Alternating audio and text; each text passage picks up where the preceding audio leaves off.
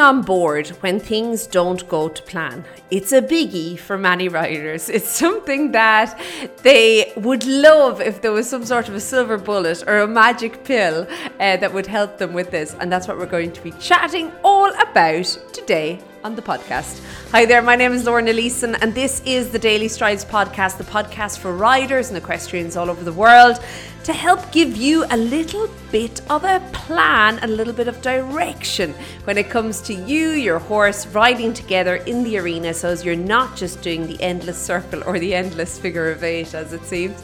I was chatting with a few riders and they were saying, no, no, they, they, they get off the circle and onto a figure of eight.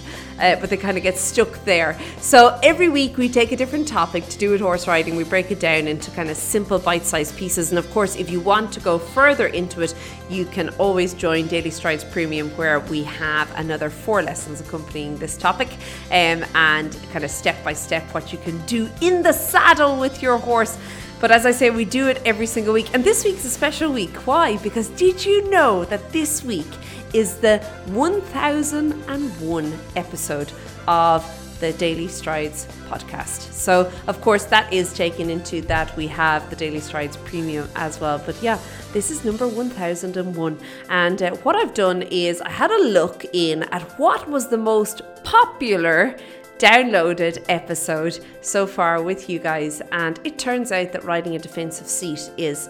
And I thought, wow, that's um, I, I, wouldn't, I definitely would never have said that that was going to be the most popular one, but there you go, it was. So I thought, okay, well, let's put a fresh spin on it and let's kind of talk about it again, let's revisit it again, and that is why we are here today talking about it. So when your horse, your horse has a mind of his own, okay? We know this. We know we could be riding along, and ideally, we want our horse to be responding to us all the time. That's that's the goal. That's what we're looking for, okay? But every now and then, okay, and depending on your horse, this could happen more frequently. Uh, your horse is going to begin reacting to something else. And when he is reacting to something else, he stops responding to you, okay? Or response to you becomes very minimal, okay? Um, and what's important is not only obviously that you stay on, okay, but also that you can then bring his attention back to you, that he can start responding to you again, okay? So it's not ideal and it is going to happen at some point. You know, many riders they think, "Oh no, my horse is wonderful, it'll never happen." You know, it happens to us all. We all have things that suddenly give us a fright or make us jump or whatever the case is, and your horse is no different. Now, again, sometimes this could look like your horse just being overexcitable. Um, it could look like him responding to maybe another horse. It could look like, again, him just being afraid of something. But what's important is that you can try and, first of all, stay on board and regain control of the situation in a way that is going to have a good, safe outcome for both you and your horse in as quick a time frame as possible. That's the aim of the game, okay? And that's what you're looking for. So, first and foremost is you need to think forward, okay? So, time and again, I see that when riders get caught on the unawares with their horse, okay? So, for whatever reason, something has happened that wasn't supposed to happen, and uh, the horse is reacting in a way that the rider did not want or did not anticipate, okay? They tend to get stuck in what the horse is doing at that point. It's almost like if you could imagine that um, your focus or your energy or your intention was going where you're looking, they would be looking down. Okay, and that that is also something that happens. We'll chat about that just now. But they they get stuck in that exact moment in time. They get stuck in what the horse is doing, and they are rather than so the horse is now responding to something okay could be a mood could be a feeling it could be something external okay? Uh, but the horse is responding or reacting to something and the rider is merely just reacting to the horse's reaction okay? There is no thought processes going on there. They are just sitting there hoping that this is going to end soon and that their lovely ride is going to just kind of pick up where it dropped off. And you know sometimes it does but for the most part you want to take back control in order to, first of all, prevent an accident. And secondly, that your horse realizes that you are actually in control of the situation and that rather than looking at all the scary things that's going on outside or rather than working off his feelings alone, he must, um, I suppose, more respond to you. Okay. So that's important. So you need to think forward. So what does think forward looking like? First of all, thinking forward looks like what do you want to happen? Okay. obviously you want your right to go back to where it was. It was all happy there. You liked that. It was a safe place. You wanted to get back to there, okay? But what was is that going to look like? Is it going to look like trotting away? Is it going to look like cantering on? You could be cantering cross country when this happens. Is it going to look like your horse walking in a relaxed manner again? Is it going to look like him going back onto maybe if you're on a road um, or a, a path or a track that he's walking back on the path or the track where you want as opposed to going off into the bush somewhere. Um, so it's important to get really kind of I suppose, intentional about where you want your horse to go when we're thinking for it. So, thinking what you want to happen, thinking about how you want this outcome, how where where you want to bring it back to. Okay, that's important.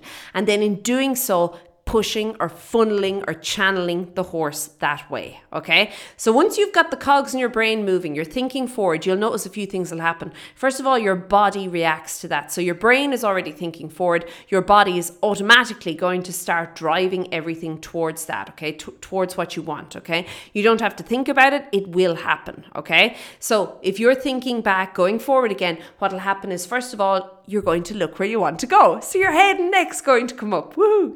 And in doing so, you'll see your chest will also rise. And of course, with your chest rising, what's going to happen is it frees up your hips, your seat, your pelvis, all that area. So as you can actually then begin to, first of all, follow the movement, which will stop you falling off. And secondly, that you can begin like after those initial few seconds have passed, you can begin to actually influence the movement or influence where the horse is going. Okay. So think forward, think forward, look forward, and then begin to ride forward. Now, very often when we begin to ride forward, what will happen is a lot of riders shut down. Okay. So think about when you get nervous, when you get a little bit, a little bit spooked at something. Okay.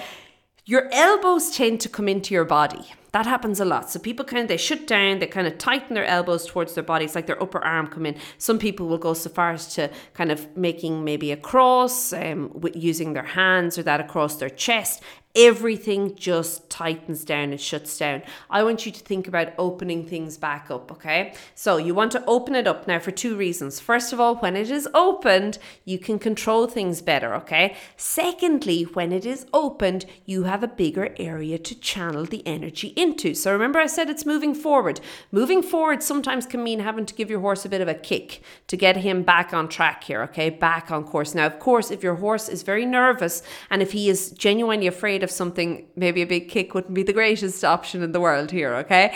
But what you do have to do is get him moving forward. When you've then opened things out, so think about actually physically opening your hands up, okay? So making your hands maybe a little bit wider, opening it what will happen is you have a bigger, almost a catchment area for where to get that energy to then channel it to where you want it to go. Okay. So think of it that way. Think of it as being a funnel. Okay. So you want to open it out so you can catch more of that energy and you can kind of direct it. And as it becomes more directed, yes, definitely you can close things back down again, okay? And I don't mean close it back down in that you're shutting down your upper body. All I mean is that you don't have to have such a broad spread, okay? Such a big catchment area. You can take it back down, you can narrow it back down again, okay? Bring it back into more controlled channel where you would normally ride, okay? So that's important. Now, what's also important is staying on.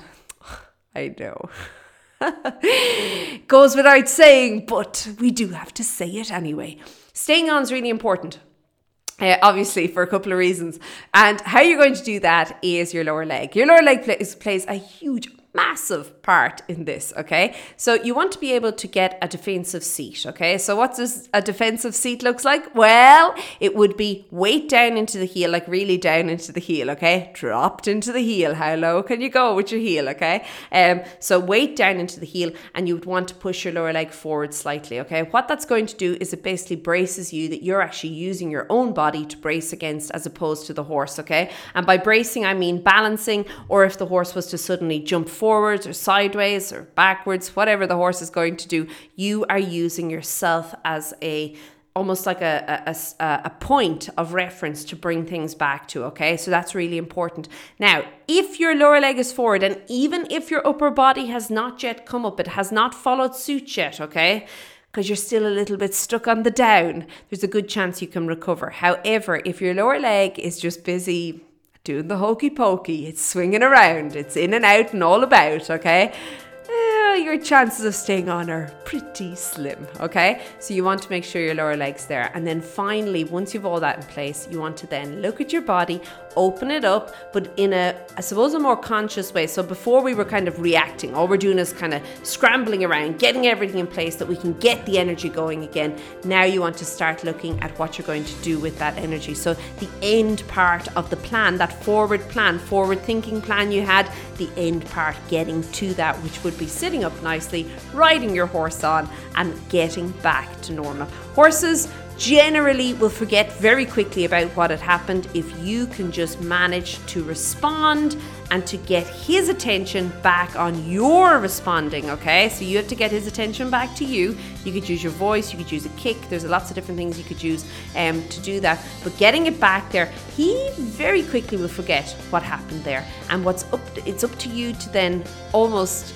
forget about it as well and be able to ride forward. So you want to, it's recovery. You want to recover really quickly. You want to not tense up. Just try and keep the relaxation through your body. I know it's difficult. It's not easy, okay? Nobody said this was easy, okay? Uh, so you can do that and then riding him back forward again. Okay, as I mentioned, this week we have a whole week of lessons. I go into a lot more detail on each of those points. If you are interested or if you have a horse who's particularly well, he, he, he asks you these questions on a regular basis. I would definitely recommend it. You can pop on over to stridesforsuccess.com forward slash join. You can find all the details there and you can sign up there. Have a great week. Keep well. I'll chat to you soon. Bye.